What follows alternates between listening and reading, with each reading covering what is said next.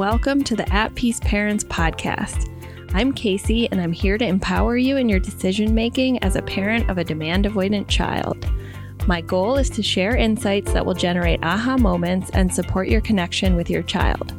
I'm a mom of two amazing little boys, one of whom is PDA, and I've worked with hundreds of parents just like you to teach them how to lead their child out of burnout and find the clarity, peace, and sense of community they need.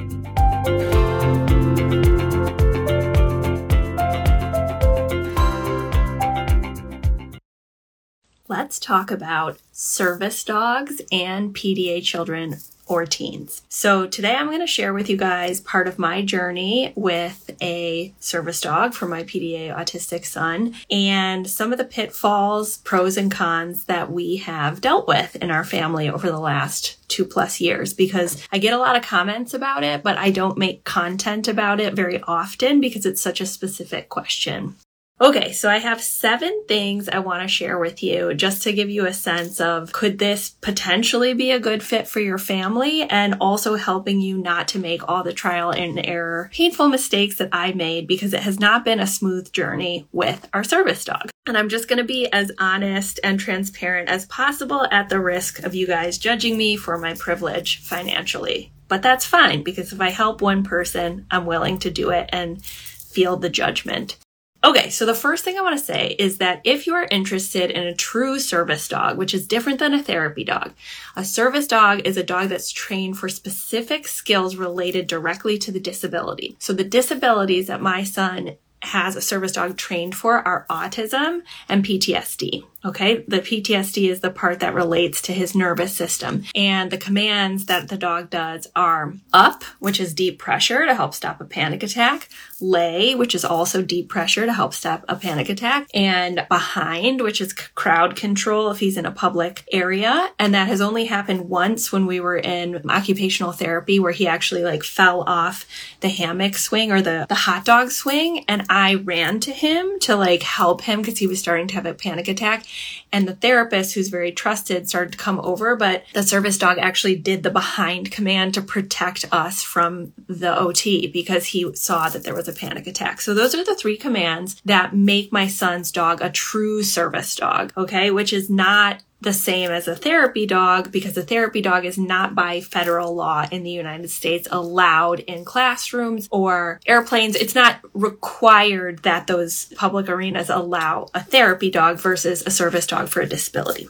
Okay, so there are primary two primary routes you can go. One is the private company route, which will cost you approximately between fifteen and twenty-two thousand dollars, but the timeline will be approximately like one to two years versus a nonprofit or charity, which is not guaranteed that your child will get the service dog. You have to go through an application process. It's often a three to five year wait list, and sometimes you have to physically go to the location of the nonprofit with at least one adult, which just put us out of the running for that. So we went the private route. Some people do fundraising in order to meet that cost, but these are for fully trained service dogs. Okay. Other people train puppies or raise therapy or puppy service dog puppies from when they're little. Our family could not manage any type of training the dog itself. So I'm just talking about like if you're going through a company or, or an organization. Okay. So our service dog arrived over two years ago when he was already one years old and fully trained as a service dog. And the first thing I want to plant a seed about for you guys is something that I might not have been able to admit at the time, but was something that I was subconsciously thinking would be a silver bullet. Okay. So one of the things I do with with my work, with coaching, with teaching you guys in the paradigm shift program, our signature program. And here is to get you out of the desperate and never ending search for a magic bullet. And for me, the arrival of the service dog was the nail in the coffin of the magic bullet quest that I didn't even realize I had been on because when the dog came, I realized, yes, it's going to help. However, it's not going to fix PDA. It's not going to make it go away. And I would never have admitted at the time that that's what I was hoping for. But I realized when it didn't happen, like, oh, I was really hoping that he would no longer have this nervous system disability, right? It did help him sleep right? It was an extra sentient being and a very safe nervous system in his room and in his bed so that my husband and I did not have to be that role. Additionally, you know, as many of you have experienced, you might have a PDA child or teen who wants your nervous system next to them on the couch, even when they're doing an iPad or a screen and like you can't even look at your phone or move because you need to be that undivided attention nervous system. It did help that somewhat where he had this big black lab, 92 pounds, sitting next to him at all times. But he still had panic attacks, still lots of equalizing behavior, still PDA, right? So that's the first thing I want to say. The second thing I want to say, which you know, in retrospect is obvious, but again, we're all like trying to find solutions that will help our families and we might overlook the reality that this is a lot of work. okay. So even if you're not training the dog, you're not waking up with a puppy, you're getting a fully trained service dog and you're someone like me who like doesn't feel super comfortable around animals. I know most of you probably feel different than that, but like I was not a dog person before we got the service dog. So it is another sentient being in your home that you have to give care to right? And so what this means is you will have more demands on you, right? As a parent. And, you know, many of us would like to think that it will encourage responsibility and caregiving and, you know, that the PDA child will walk the dog and groom the dog and give it food and all the things, even affection. But that's not necessarily going to happen. Okay. Some of that has happened over the long term where like after a year, my son started voluntarily and autonomously taking the dog out in the morning and filling his food bowl. We had never said he needed to do any of that because if there was even an energy behind us wanting him to learn to take care of the dog, it was an immediate rejection. Okay. Because that's how it works. Perception of a loss of autonomy, freedom and choice, and or the perception that I'm the authority telling him he has to do something with the service dog. Okay. So this isn't like a, we're going to get a service dog and then they'll learn responsibility and how to take care of another animal, right? An additional wrinkle in our experience was that our dog was quite obedient, however, was not well socialized. So my husband and I joke that somehow we have ended up with a very reserved, potentially traumatized service dog, maybe autistic himself, like other members of the family. So you know, he won't get up off the couch and walk around like a normal dog. And he, for a year, would like startle the dog at everything, right? Whether it was an umbrella, whether it was like someone taking out a pan in the um, kitchen too quickly, a noise, he's still very startled. So, one thing I would recommend is to focus, if you are looking for a service dog, not just on obedience, but also socialization. So, apparently, there are different schools of thought in dog training, which again, I had no idea. But we actually had to hire another trainer locally to help us because we needed to take a different approach and had to actually take our 92 pound black lab service dog to puppy classes, what does that mean? He's getting socialized as a like teenage dog and there's all these other little puppies. I mean, this was great for me and my son because it was his special interest and it was so exciting. But we would drive to this place like half an hour away and the dogs would like meet each other, the puppies. And then there's this huge black lab and we would sit in a circle with the owners and we would pass around the puppies for socialization. You can imagine our big service dog getting like pulled around with his like collar around the circle. and he's like, an adult dog, but he's so reserved that like the puppies would climb all over him. And my son did love these classes. He was so excited about them every week that he would actually perceive an internal loss of autonomy from the excitement itself. And I know you guys know this with like Halloween coming up and holidays coming up, the perception of excitement as a loss of autonomy can activate fight flight. And so my son would actually sometimes need to vomit on the way home because he would activate so much after these exciting puppy classes. so again, hopefully I'm painting a picture of like this isn't a plug and play situation like everything else with a PDA child.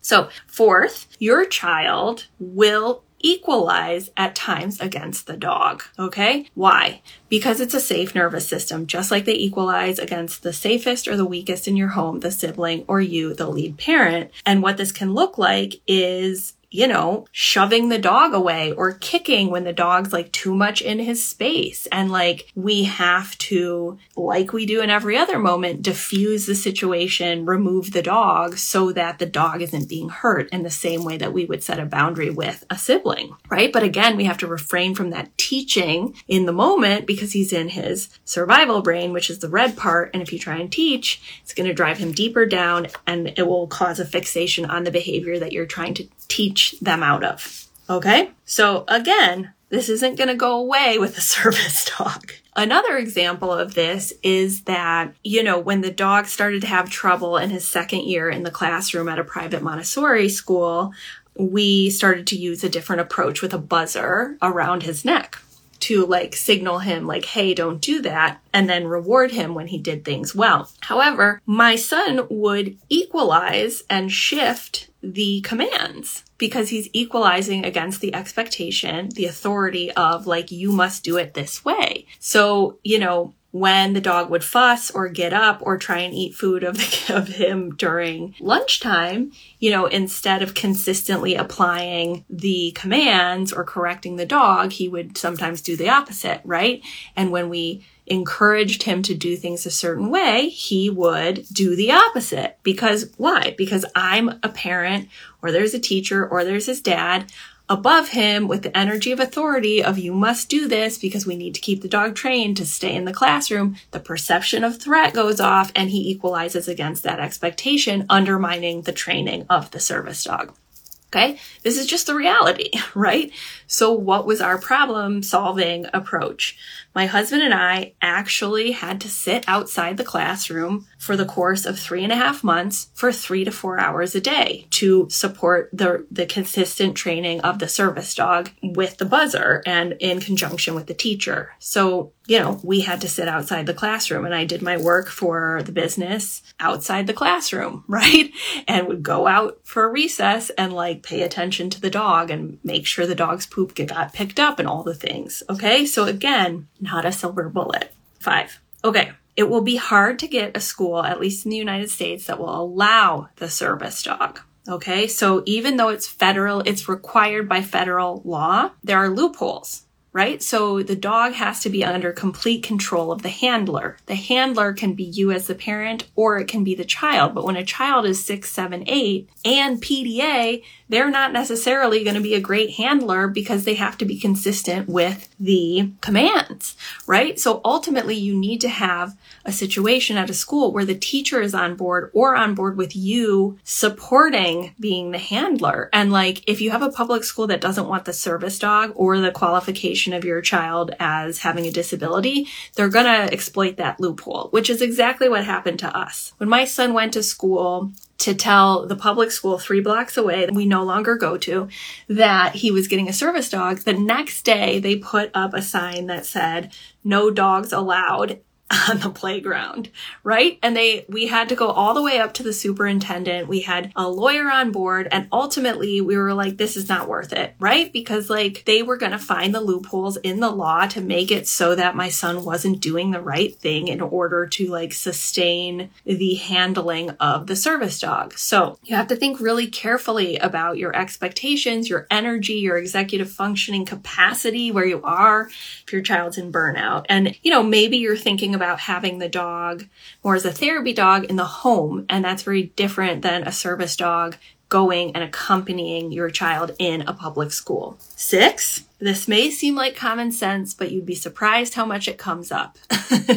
Does your child like dogs? Okay. Some parents want to get a service dog for their child when their child doesn't actually like dogs or have any interest of always being around a dog. Because remember that the service dog is literally like next to them all the time. And like some PDA kids are not going to like that. So my son, his one enduring special interest that has not been dropped or rotated since he was born has been dogs Like when he would see dogs, he would stop crying, stop thrashing, and for a moment engage and not be manic. This was when he was an infant all the way up until the present moment. So like I knew on a certain level dogs were going to be positive even if it didn't work out in the school environment. Okay. So I've now told you six things that are potential cons. And now I will tell you the last point, which it can still be totally worth it, even though it's complex and adds to your caregiving load and there's demands and it's going to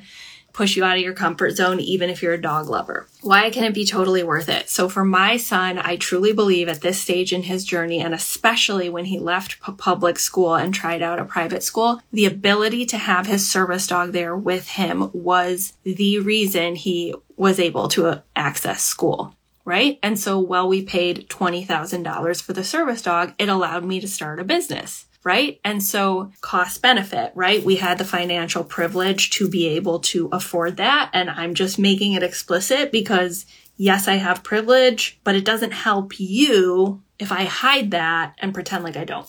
Okay. Second, it has given him a degree of self confidence that he did not have before because he is like the kid with the service dog and he really owns it and he really loves it and he's proud of it, right? So it's like a confidence builder for him. He allows the other kids to pet the dog, to interact with the dog during recess. And it's like a conversation piece, especially earlier on in his journey when he wasn't so into football or sports and didn't necessarily have something to engage on. It has allowed us once, but I'm hopeful about the future to travel on a plane together. So since we moved to Michigan from Washington DC, my son had not been on a plane because he was in burnout and it just wasn't like feasible for our family. And he and I went to Colorado to do some healing work together this summer and we brought the dog and it facilitated this trip. Like we got to go on a plane we were in an Airbnb together and I I do believe that that allowed us to travel and it makes me hopeful